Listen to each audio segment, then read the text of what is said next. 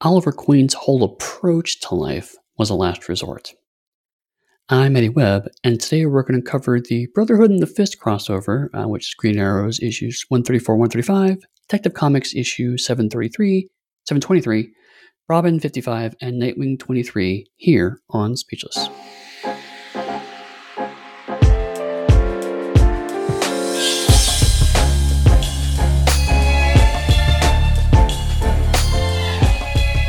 Hello, and welcome to the fourth episode of my Green Arrow exploration. And uh, this is an interesting diversion because um, the Green Arrow in the 90s wasn't really Oliver Queen. Um, in fact, uh, a, a, good chunk of the 90s Green Arrow uh, was, in fact, uh, um, his son Conner. Uh, and I debated trying to find maybe a, a story that's clo- in the 90s, but still Oliver Queen But really, um, uh, there was a strong push to kind of uh, uh, get Conner to be the the next Green Arrow, and that's one thing I've been noticing as I learn more about DC is that DC is actually really good at this whole idea of legacy. Like, uh, um, Barry Allen was the Flash, but also Wally West is the Flash, and they both have equal validity to the Flash title. You know, there's been several Green Lanterns, there's been several Robins. So, uh, uh, Marvel does tend to keep the same character in perpetuity, and, and, DC certainly goes back and forth, like you know, kill off Hal Jordan, then bring Hal Jordan back. So I mean, it's not like either company's committed to this gimmick. Uh, but DC does kind to promote the, these characters who inherit a mantle or a legacy a bit more than Marvel, in my experience so far. So, while we're not talking about Oliver Queen specifically, I think it's good to talk about his son, uh, Conner Hawke, both because he is the Green Arrow of the 90s, but also a lot of Conner's story is him trying to understand who Ollie was and much like with uh, Wally West, a lot of people will talk about the previous person who held that title around the new character. So I think we're still going to get some insights into how other characters perceived Oliver Queen. But quickly, kind of, how did we get to here? Um, so uh, basically, uh, right, right about a few years before this um, run, uh, Oliver Queen's having some trouble as, as Green Arrow, so he decides to leave Seattle. If you remember last episode, he moved to Seattle at the start of his ongoing series. Now he's he uh, uh, leaves Seattle after Black Canary ends uh, the relationship. Uh, so he heads to the Ashram Monastery uh, on a journey he once went to uh, over a decade ago. So he loses his costume, he shaves his head, shaves his beard, concentrates kind of figuring himself out to get some inner peace. Uh, but instead, who he finds is a young man named Conner Hawke, who is his son, although Oliver doesn't know it at the time.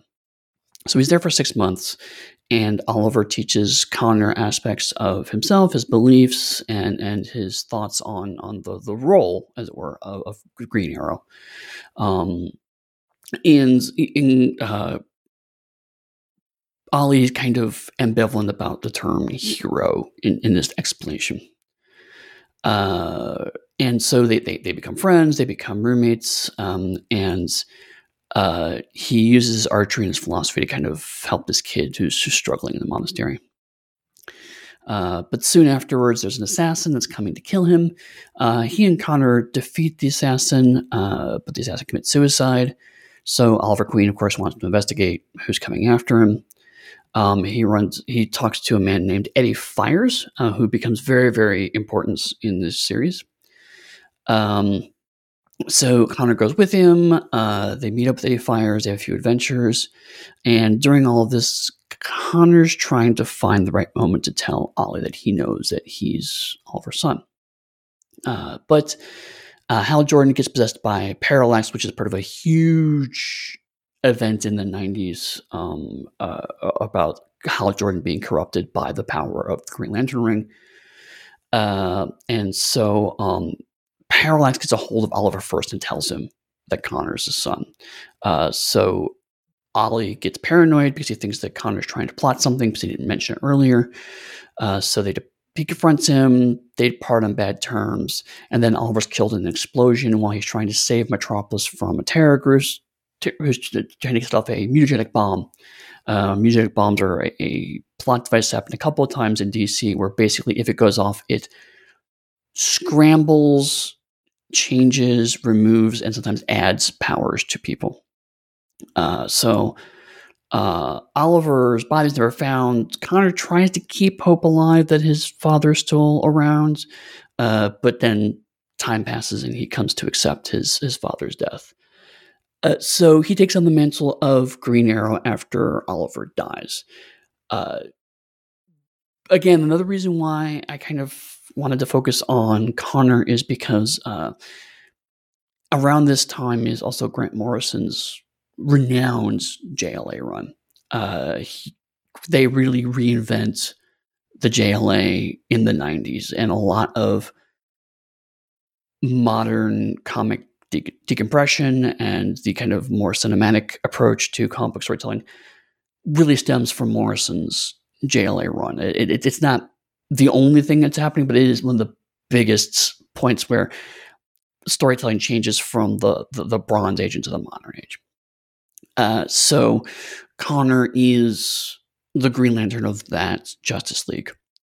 Uh, we're, we're following him a little past that point, uh, but from a math standpoint, um, Oliver's been dead for several years now. I mean, so the, time he died has been several years in real world time. So he's mid 90s. Now it's the late 90s. Uh, so um, the other thing about this time period, which I think is, is good representation, is that uh, the 90s, com- we're right at the cusp of the comics collapse. Comics were suddenly huge in the 90s. A lot of that stemmed around uh, the X Men specifically, but that popularity and boom had benefits to lots of other comics. But one of the things that Marvel noticed with the X Men is that people were willing to buy more comics if a story crossed comic lines. And once you bought a comic in a different line, there's a reasonable chance that people would stay with that comic, which is they're buying more comics. So, what started as is kind of a cross promotion technique became very standard in the 90s. Uh, uh, I mean, there were certainly crossovers before this time period, but they were usually for either a specific story purpose or there were kind of a specific creator who wanted to get this thing, or it was, it was a relatively contained event. We're now at a point where crossovers are really standard. They're they're they're, they're very common, and uh, this is actually a good example of a reasonably tight crossover. There's only five issues. And also, it's the same writer in all five issues, Chuck Dixon, which is usually a surprise. A lot more times, uh, crossovers are just one writer kind of giving advice or an editor telling a group of writers they had to write within a certain constraint to make success, particularly when those crossovers were much more editorially mandated than creatively mandated. Uh, this is one where uh, Chuck Dixon seemed to have a particular idea, and it made sense to cross it over into three of the, the Batman books at the time. So uh, this is a, a better example of what the ideal of a 90s crossover is like. But as we'll kind of go into, um, it's still a bit ropey. Uh, so we'll start with um, issue uh, 134. Uh, the writer is Chuck Dixon. The penciler is Doug Braithwaite. Inked by Robin Riggs. Lettered by John Costanza. Colored by Lee Loughridge. And edited by Darren Vincenzo. Uh, after he was defeated by Green Arrow, the Silver Monkey returned to his cult, the Brotherhood of the Monkey Fist, in shame. His sensei is more than displeased and wants his followers to take vengeance not only on Conner Hawke, but on all similar costumed crime fighters as well. Later, Master Jensen and Eddie Fyers are confronted by members of the monkey cult, but Fyers just pulls his two guns out and shoots his enemies down. They tells the confused Jensen that he will try to find Conner. Green Arrow is in front of a house outside of Gotham City. He's looking for some high tech weaponers with a connection to his stepfather and is more than surprised to find Batman in the house as well. Both heroes enter the house, which looks totally abandoned. Beneath the building, they discover a huge cave which is stocked with military equipment of the Kobra cult. But all Kobra agents present are dead, killed by members of the Monkey cult, who will now also attack both Green Arrow and Batman. The heroes are able to fight back successfully, but then a monkey activates the self destruction system of the Kobra base to be continued. And the first thing you'll notice is this story moves a lot faster than the previous years we've seen. Like the 60s, one issue of comic had a lot of story in it. Um, and then I talked about how in the 70s and 80s that got, got spread out a bit more. One issue was being more of the standard, occasionally two or three issues. Um, but still, there was a fairly dense amount of story. Like when I, when I did the uh, Longbow Hunters, granted it was double issues, but even then there was a lot of story in each of those double issues. Uh, now we're looking at that again, much more uh, uh, decompressed storytelling. Uh, uh, there's a lot less words on the page. Um, there's a lot more uh, interaction between panels. Something that would have been one panel with three or four exchanges now gets spread across several panels. so we're seeing definitely a lot less time. The stories are still being told very well. It's just that the actual, if you're just reading the words, it goes by much faster, and that's going to that trend's going to continue to the modern day. The other thing is, again, we're in late 90s here, so ninjas and martial arts are, are, are very, very popular right now. Uh, they were also popular in comics in the early 70s. They, have come back around in a new way, but frankly, ninjas are hot. Uh, so they're going to seen a lot of them in in a lot of comics right now, and so this is a, a great example of that. Which means that uh, cultural sensitivity is not going to be great, but you really have to think these are not meant to be representations of actual uh, belief systems. These are definitely comic book ninjas and comic book hidden societies. So it's much more Ra's al Ghul than say you know actual like Tibetan Buddhism or anything like that. Uh, as far as uh, the visuals, um, uh, you see that we, we, are now pretty much completely away from the the, the grid. Uh, the layouts are much more fluid than they were in the previous eras, and here again we see that kind of stacking that we saw uh, on the longbow hunters but as opposed to that being kind of a, a, a huge innovation, a, a, visual flourish, now it's much more this is just how comics are done. So rather than those stacking panels being a way to kind of show a point or to make it feel like we're being drawn into the realism of the world, just about every page has those on. And the, the overlaps are very, very tiny. Um, so a good example is uh, on page uh, three, four, and five. Uh, each of those pages has some overlay panels, but you're missing very little of the actual art here. So it's not done to kind of provide depth and uh, uh, overlapping of it. It's just this is just how comics are done now, uh, particularly on page five, where you are combining those overlapping panels with a slant, slanted panels, and th- there's there's a lot of dynamism happening on the page and how the page is structured. But it's been several decades now. These are becoming standard ways of st- of organizing and structuring comics, and so there's much more confidence here. It, it's it's you could tell that the artist isn't necessarily trying anything new. This is just the way comics are done. Uh, page eight uh, a great example is that there's one inset panel on, on the what is otherwise a full splash page, and so you see a lot of the uh, uh images of the panel, like the barn and the, the arrow, kind of sitting behind that inset panel. So there's still that sense of depth, but almost all the action that the inset panel is obscuring is is dead space. So I mean, it's it's a very natural flow of reading that splash page and moving over to the inset. So it, it's not designed to overwhelm you or to make you go wow like in the previous one this is just the way that comics are told. I keep saying that, but I mean it's it's it's it's really hard to articulate how much comics evolved visually in 12 years. It went from this is stunning to oh, this is just a normal comic. Uh, you'll also see coloring wise, um, you get a lot more of the color gradation that we saw before, but whereas last time it was painted, now we're moving into the era of computer color. So uh, there's there there are no flat colors here, but you can almost see kind of where the color separated and and the almost um, Photoshop brush marks on on like the the black costume of Batman. Uh, also, side note, um, this is near the end of the kind of 80s Batman movie era, but still Batman's black rubber costume has made an impact culturally. And so you're seeing a lot more of that style of costume rather than the, the blue costume that we saw uh, even in the 80s.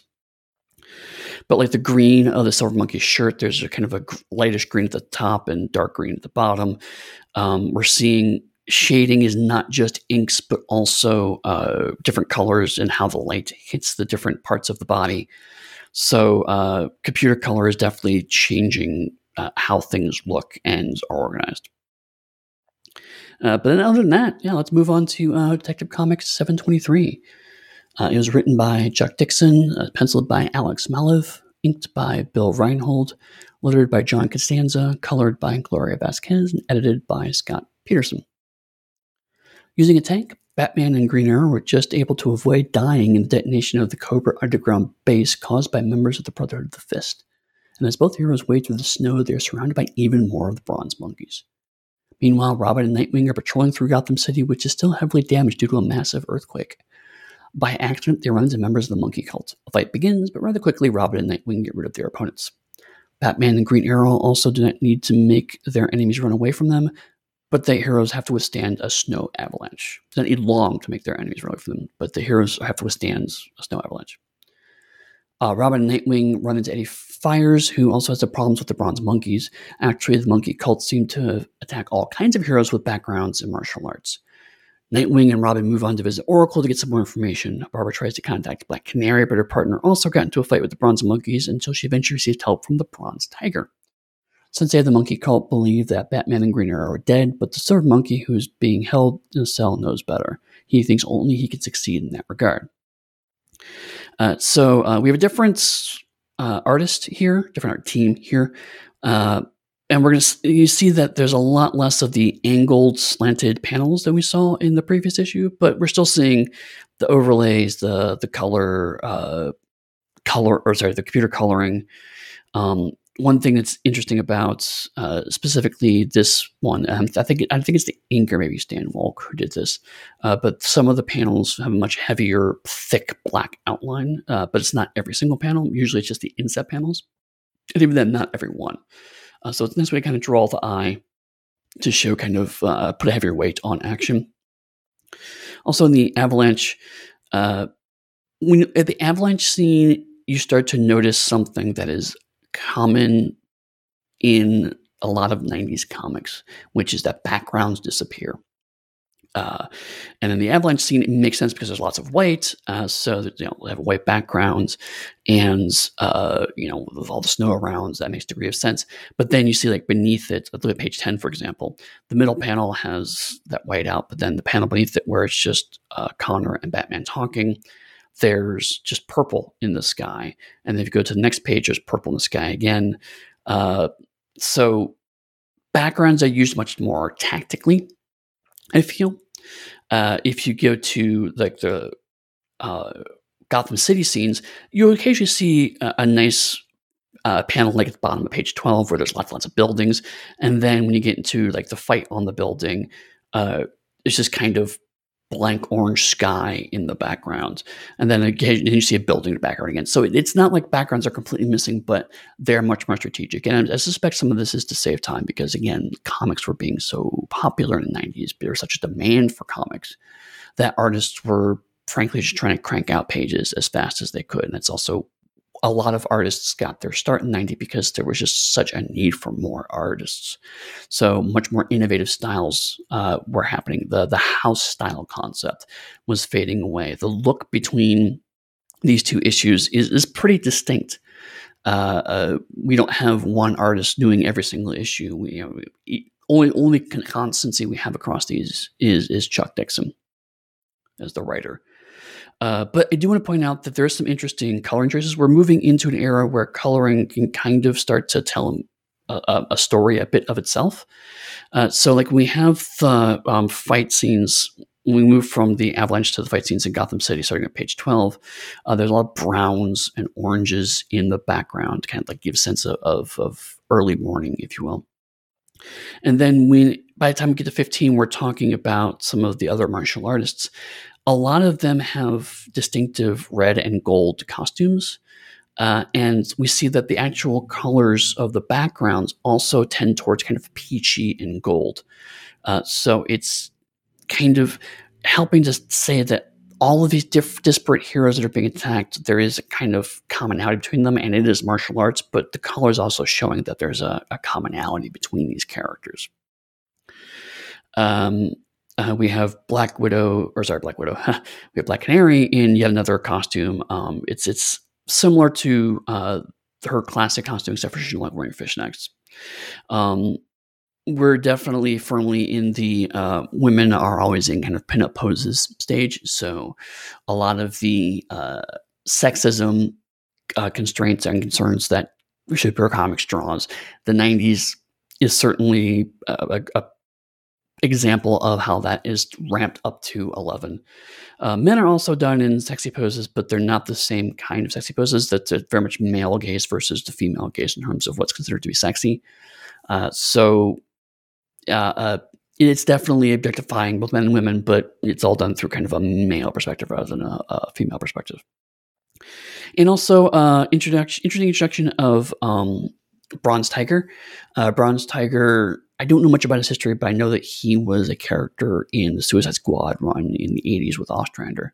Um, so it's interesting to see him here because there's some he's making some references uh, particularly in the next issue to events that happened in that suicide Squad comic so we're definitely seeing a strong continuity and some relative deep cut continuity for for dc here uh, which is which is frankly interesting to see so let's go to uh, robin 55 it's written by Chuck Dixon, uh, penciled by William Rosado, inked by Stan Welch, uh, edited by Tim Harkins, colored by Adrienne Roy, and edited by Jordan B. Gorfinkel and Dennis O'Neil.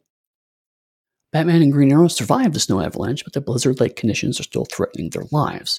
Batman is able to call his monster truck to him, so he has a monster truck, um, and then they use that to make their way back to Gotham City.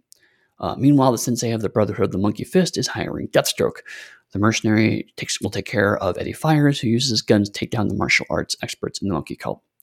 Robin and Green Arrow were out in the streets of Gotham looking for members of the Monkey Cult, but they run into some less challenging enemies. Batman visits Oracle, who tells him that the Monkey Cult is attacking martial arts experts all over the globe. Batman would like to know more about their sources, but Oracle remains tight-lipped regarding that issue. After Batman left, Barbara contacts Black Canary, who's on her way to the headquarters of the Monkey Cult, but Dinah does not tell her partner that she is accompanied by the Bronze Tiger. A little later, Batman, Nightwing, and Green Arrow find Eddie Fyers, and Batman warns him about using those guns again. Fyers tells the heroes the Monkey Cult consists of different schools and disciplines, some of which are only mastered by very few members like the Monkey Cult. Or by Silver Monkey, sorry. Another special member of the cult is a female named Paper Monkey. This woman is targeting Robin and willing to kill fellow Monkey Cult members if they get in her way. Uh, so something I forgot to mention in one of the previous uh, issues but it's worth talking about here because the plot relevant thing here is the increase in violence in these comics, specifically gun violence. One of Batman's kind of defining traits is that he refuses to use guns, which is interestingly not always been the case. In his earliest uh, appearances in the 30s, he actually did use guns and used them pretty regularly. And certainly some seminal comics like uh, uh, The Dark Knight Returns, his reluctance around guns is kind of like I won't use a gun, but I'll use a tank. So it's like where is the line really drawn? So that's but that's kind of a separate point.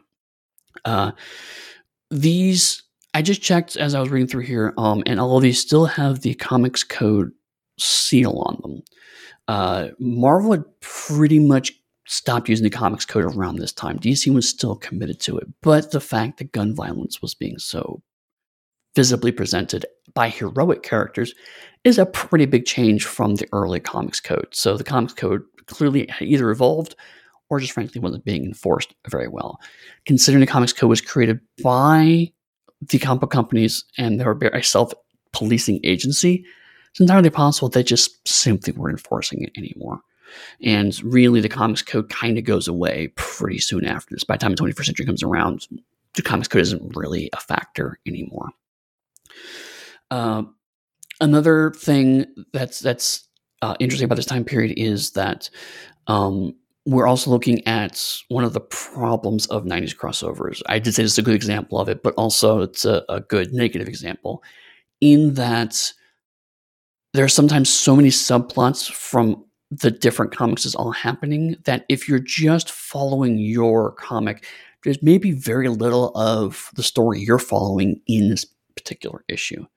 So this is an issue of Robin, but Robin doesn't really show up much in it. Uh, again, this happens a lot in X Men to the point where uh, Uncanny X Men and the X Men comic, which are two separate comics, were so interconnected that you basically had to buy them as one series.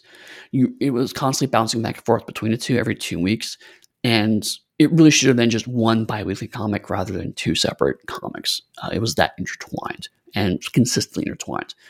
We're also at the era of Superman is doing this pretty heavily. Um, this is called the Triangle Era by some, where um, on the cover of all four of the Superman comics, there'll be a little triangle telling you which part of this year's arc it was a part of. So it was explicitly a weekly comic uh, that followed all Superman's adventures. And sometimes those were relatively disconnected. You could kind of just follow action comics if you wanted to, for example. But really, it was a 52 week Superman comic every year. Uh, so it's it's kind of an interesting era because there's so much crossover and interconnectivity, and it can make for very rich storytelling, but also be a nightmare to follow. Um, and this middle part of this crossover is a really representative example of how that kind of heavy interconnectivity can really damp down and make it hard to follow a particular title if you're just interested in following Robin, for example. Um, visually, um, uh, again, we have uh, different art styles. Uh, you may have noticed again, like the house style thing is kind of fading away. So th- these characters look a distinctive different.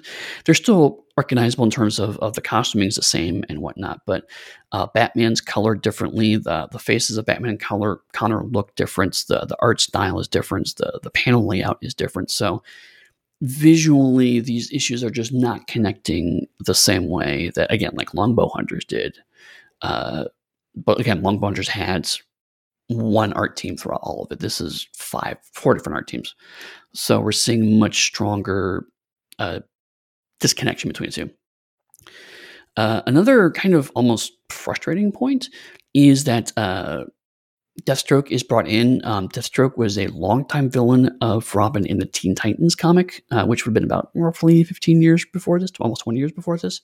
And yet, there's almost no intersection between Deathstroke and Robin in this issue. It may happen in future issues. I haven't read ahead. Um, but it was an opportunity to kind of, this was in some ways Robin's villain. And again, Robin's not in this issue long enough to even connect with that character. Uh, we do some interesting coloring choices on pages 10 and 11 with uh, Batman talking to Oracle, where Oracle's always colored in green uh, to kind of reflect the glow off of the computers. And it's an interesting touch to kind of make her stand out on the page because the rest of the page is like, you know, Batman dark and it's, it's a brick buildings, lots of ruddy browns. Um, but not only is uh, Barbara Gordon in her wheelchair colored in green, but also even her computers at times are colored in green. So it helps to kind of set off uh, her from the rest of the scene. Uh, I think it's taken a little too far because we go into uh, the next page where uh, she's talking to uh, Black Canary. The green kind of persists, and, and so like the reason to keep this separated don't seem as necessary. But I like the idea again that they're at least trying to tell a story to a degree and provide some characterization through color choices. That this is a woman who is primarily uh, uses computers as her source of information, as her, her method of fighting crime, and so by using that green color to help sell that was, was still a, it's a cool choice, even if maybe didn't quite land the way it's supposed to. Uh, again, we have uh, the guns coming out. All this time, Batman stops bef- before uh, they get used. There's definitely also, um, I don't know anything about Fyers aside from these five issues, but it definitely looks like he was meant to be some kind of breakout character in the 90s. I don't know much about him. Out. I'm not reading about this. Again, this is my only exposure to him, but he's in every issue and he's portrayed by everyone as kind of loose cannon badass that everyone respects, but is also worried about, and the heroes don't trust him entirely. Um, but he's absolutely committed to protecting Conner. I'm thinking that given by what the, the stuff leading up to this, that I think Fyers is primarily a Conner Hawke support character. So that probably is why he's threading through this. But I mean, it, the whole story is based around how this just guy with two guns is apparently respected and or concerning to a large number of the characters throughout this crossover. So I found that particularly interesting. Um, and then the whole paper monkey thing uh, uh, there's a throwaway line in either this issue or next issue about the rock paper scissors. That's apparently where the paper monkey idea is coming in.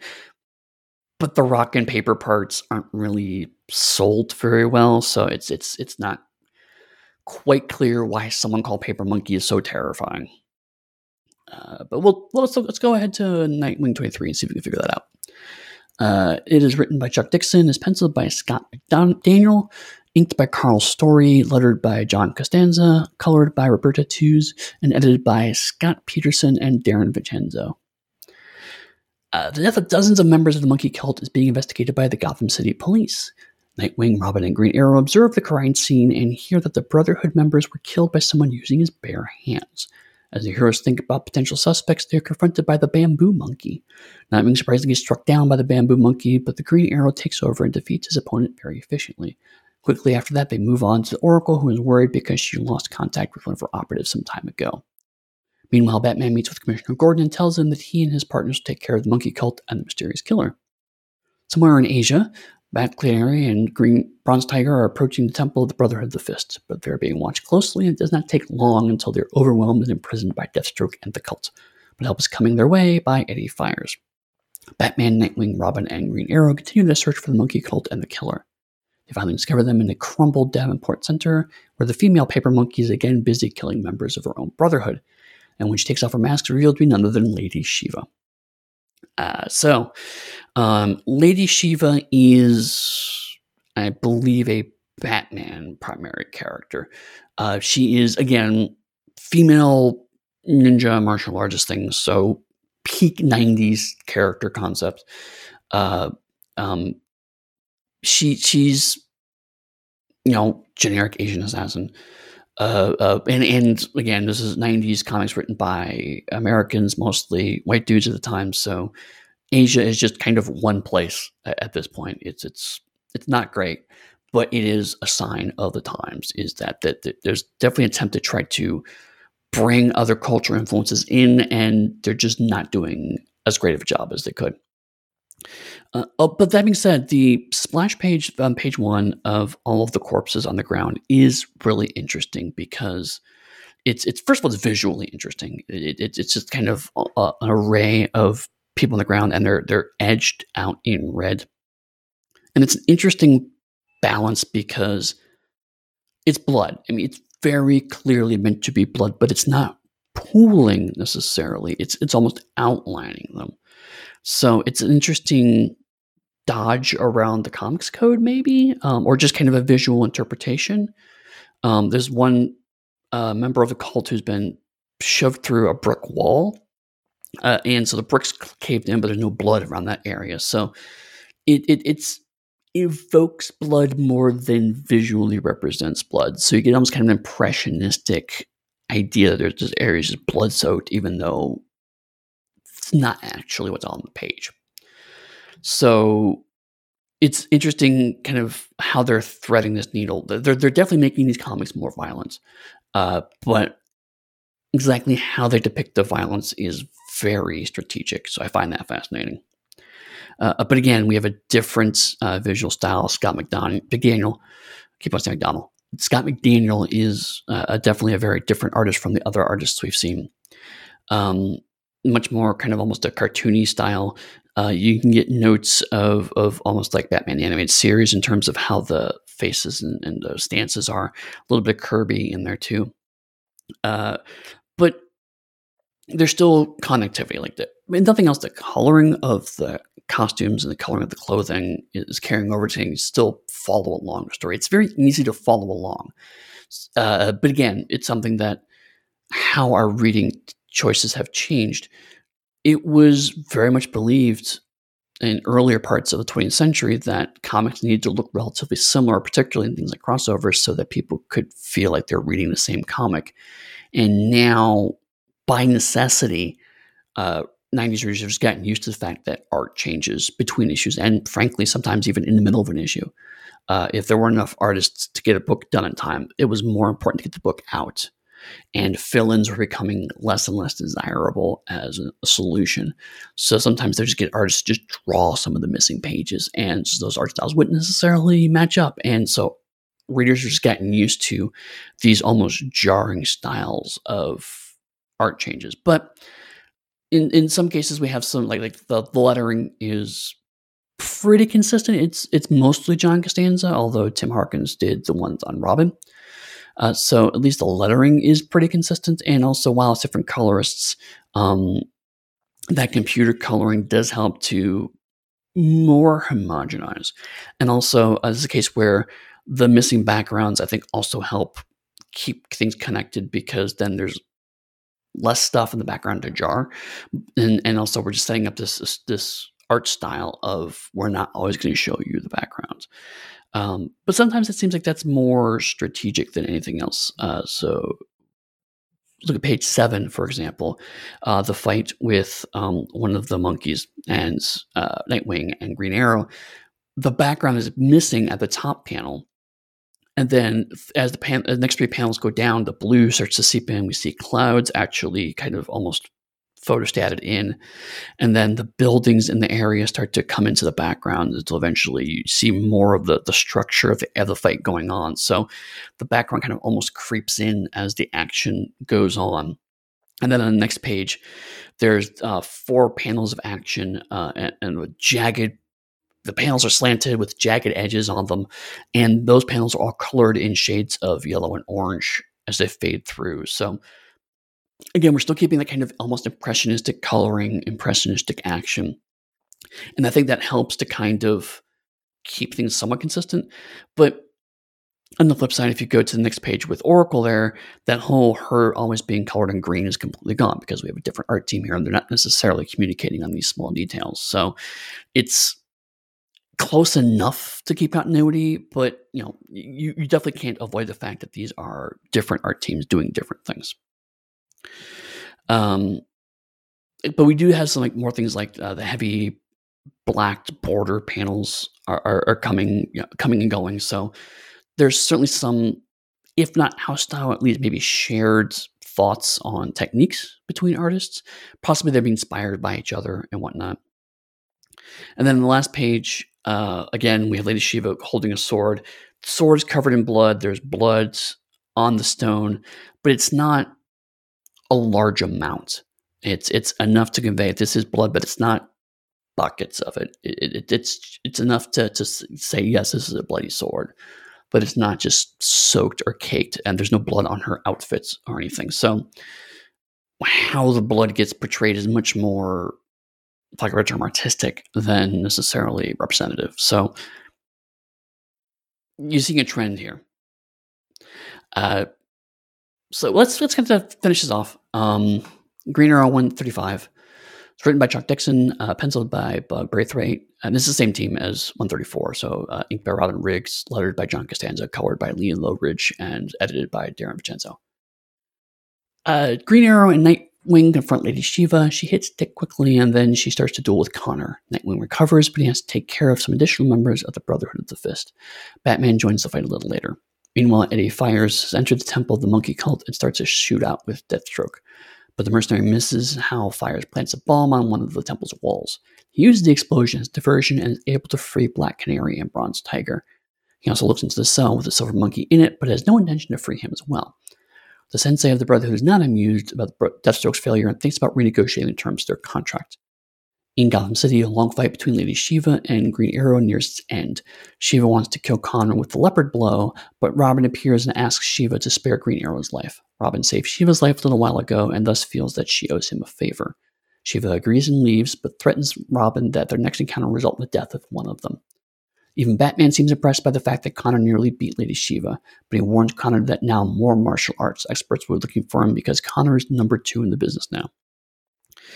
And this is really uh, it, it, this is the this is now we're back to putting Green Arrow's story forward, and this is frankly yet another reinvention of Green Arrow because now he's a martial arts character, and this really kind of cements that change. Uh, there's, uh, well, actually, I'll, I'll talk about that in a second. Let me finish this issue first. Um, so we have more of the kind of Lee Loughridge uh, natural coloring. There's still some impression stuff like uh, a page two um, where Conner's in shadow. Uh, he's colored primarily in blue, but his arrow is colored in green to kind of sell the the green green arrow, keeping color and characterization consistent. Um, and I think that's that's important. But really, we're not the art is just it's blues and dark and purples when you're in shadow. That's a pretty common way of selling that visually. But we do have like a, a, pink background panel at one point, um, so it's not entirely away from that. We just see one panel where the background is just entirely blue. So we're seeing some of that change, uh, or some of that some of the consistency of how color works throughout. Um, there's actually a really good example of this on page 10, um, where uh, Conner is fighting Shiva, and as he's becoming exhausted, the colors slide from yellow more and more to red. Uh, so the, this spotlights of colors action seems like the artists maybe are influencing each other in how they approach that because we didn't see as much of that in the first issue. Uh, the the fight with Conner, um, again, we're seeing like uh, there's there's blood around a cut on his chest. There's uh, when he gets smacked by Shiva, there's blood coming out of his mouth, but it's colored black. And this is more consistently the way that you have illustrated violence in the past. The comic books is that you would where you would have blood at by using black instead of red. That was considered to be an acceptable way to get around the comics code. But yet, if you see um, things like uh, when Deathstroke is uh, struggling to back up, there's there's red all over his chest. So it's not consistent. Um, there's blood on Shiva's face. It is colored black, but you know there's blood on the ground underneath Conner when he's getting up. So the red black divide is a little more inconsistent here. Um, and Batman's argument of uh, Conner is the number two best fighter in the world. There, there's a lot of there's a lot to unpack there, uh, but basically it comes down to I kind of read it as the monkey cult believes he is number two, not necessarily that he is the second best fighter in the world. Because, I mean, Batman presumably is up there. Um, you know, a lot of the Bat family are very good at martial arts. There are lots of martial arts characters. We established Bronze Tiger is is ranked very high up there. So you have this kind of almost seeing the problem of the 90s where you have so many characters who are influenced by martial arts and you use martial arts as part of their skill set and they can't all be the best in the world. Uh, and so, like at some point in time, there's going to be some of these characters should be like you know top 100, top 1,000. Uh, but in order to make them interesting, you inflate their their values. So it's it's uh, it, specifically it's like you're in the number two slot behind Shiva. So that's a way to kind of hedge it. It's like on that particular ranking, Shiva was at the top, or is at the top, and Conner Drake believed her. And since Shiva is a Robin character. It looks like she's floating in and out between Robin and Green Arrow title. Kind of makes sense to frame it in that structure. Uh, but uh, kind of the point I was going to make earlier is that uh, again, this is uh, very much a reinvention of of Green Arrow. Again, I mean, in this case, a complete reboot. The fact that this this is a character that it's a brand new person who's holding know thing, and it's like now he's a martial artist and um, he has you know he's, he's uh, biracial and he has a strong monastery martial arts background, all the stuff that wasn't necessarily part of Green Arrow's more kind of blue collar working ethic. Uh, so when I started this, I said from this we can kind of get a sense of who Ollie was. And what I kind of glossed over in all this is that Batman and uh, Conner had a lot of conversations about Oliver. Because really, while Conner knew Oliver Queen, and Conner knew Oliver Queen was Green Arrow, and Oliver Queen trains Conner to be Green Arrow, Conner is trying to figure out what Green Arrow is and this is the thing I was going to kind of loop back to is that there's actually a really good couple of issues in uh, Morrison's JLA run where Conner joins the Justice League and the Justice League are incapacitated, so Conner has to save them. It's a pretty common setup. I think it was the key was the main character. Uh, but one thing they did was uh, Conner comes across some of Oliver's old trick arrows, specifically kind of the punching bag arrow and the boomerang arrow. And one of the things that Conner says is like, only a madman can make these things actually work. He completely dismissed all these trick arrows. And then the boxing glove arrow becomes like the thing that actually solves the problem. Uh, but Conner's still kind of dismissive of Oliver. And that's one piece of this in the sense that Conner is trying to be the Green Arrow that the 80s version of Green Arrow told us he was. He's, he's you know, he's focused on normal weaponry. Um, he's a tough fighter. He has strong uh, justice instincts. Uh, but at this point, there are writers who are coming in who grew up on the 70s and 60s versions of Green Arrow and want to start to bring that in. So, you know, Conner's kind of in this awkward place where he is the natural outgrowth of, you know, the the Mike Grell Green Arrow, for lack of a better term. This is a very specific slice of Green Arrow history that he's pulling from. And when we talk about those conversations between Batman and Conner, you know, we have comments, you know, like like I said at the top of the episode about that was Batman's comment of Oliver Queen's whole approach to life was last resort. Oliver Queen threw himself into things. He always put his life on the line at the drop of a hat, whereas Batman very much reserved that as let's, do, let's see if we can find a way to not do that. Uh, Conner's kind of in the middle of that, but still more than willing to kind of dive in. Uh, from this run and from my other brief experiences with Conner, he definitely seems like he's always on the back foot. Uh, but he is trying to make this whole Green Arrow thing work to honor his father, even though his relationship with his father is, for lack of a better term, complicated. And as we saw with Oliver's view of Speedy, where you know he looked at Speedy as kind of almost his adopted son, Oliver kind of sucks at being a dad anyway, so it's not surprising that there's this conflict here. Uh, but there have been a lot of conversations throughout these issues between Batman and Conner about who Oliver is. And we end up kind of this almost mythologized version of Oliver Queen of he's a hothead, he dives in with basically nothing. He makes these things work somehow and gets out ahead and ends up doing something. But his personal life ends up being a shambles as a result. He never had a steady relationship with Black Canary. Um, he never had a good relationship with either his adoptive or his real son. Uh, he's always alienating his friends. He's he's very much iconoclast in that regard. Uh, so none of that is inconsistent with previous portrayals of him, but it's certainly kind of the kinds of thing you say about someone who passed on. It's like you, you take the the broad strokes of a person and you crystallize them. And so that's what's kind of happened here is that not only is Conner learning about these broad strokes uh, to try to um, present Oliver Queen as this mythologized version himself, but also he's trying to find his own way inside of that legacy.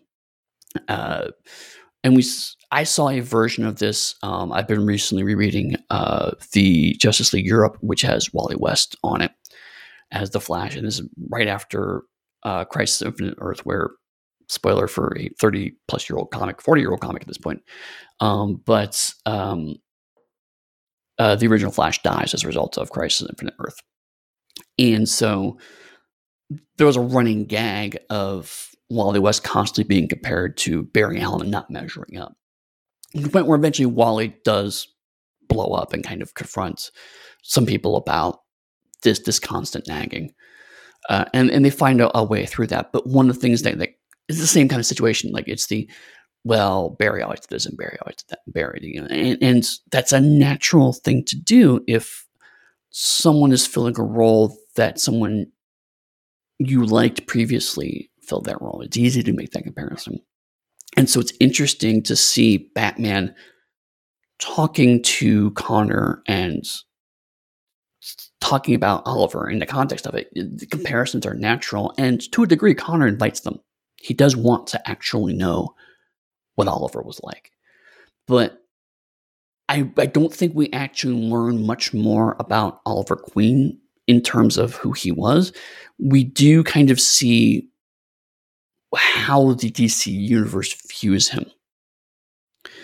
And what's interesting by doing the comics in this structure, in this way, is that it's really a synthesis of the three versions of Green Arrow we saw previously. Because really, we have not had a consistent version of Green Arrow between episodes. We had Batman knockoff in episode one. We had uh, Goofy Liberal in episode two. We had uh, gritty noir version in episode three, and now we have the son of one of those versions in episode four and the conversations that Batman has. You're not, getting much, but the general feels coming off is it's a little bit of all of those. Still heavily influenced by the latest version because that's the one most of the readers are probably going to be familiar with. But there's shades of the trick arrows. There's shades of the the, the weird extremist liberal on there. Um, they're they're all still in that mix, and the idea that these are not three different characters, these are one character going through evolutions, is an interesting take and one that I think DC particularly is prone to do and to, to do reasonably well. Um, Marvel characters do absolutely evolve, but usually um, the version that we think of is the, the last presented version.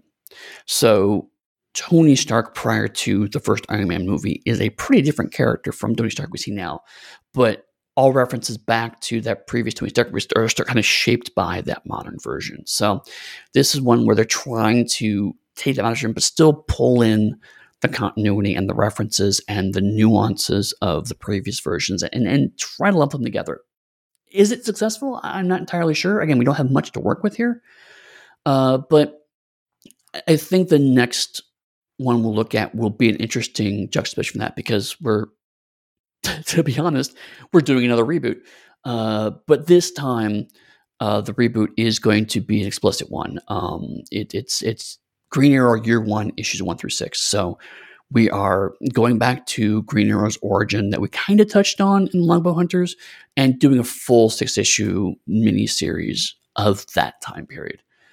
Uh, so once again, I have not read ahead. I don't know what that's like. Uh, but um, that I think it'll be interesting to kind of look at the early 2000s, look at Green Arrow, and we're back to Oliver Queen again, um, and see now that we've been through this kind of Conner Hawke diversion, and through that, an attempt to kind of synthesize all of the Oliver Queens. Do we get an actual, genuine, synthesized version of Oliver Queen outside of that? So that's uh, next time. Uh, Green Arrow Year One, issues one through six. Again, they're all on DC Infinite. Uh, so if you want to talk to me about uh, Green Arrow and this increasingly fragmented view I'm having of Oliver Queen, you can find me online on Twitter at Pugsteady. That's P U G S T E A D Y. You can find uh, my website at pugsteady.com, or you can find me hanging out in the Darker Hue Discord. Uh, and with that, um, I hope you're enjoying this as much as I am, and I will see you next time.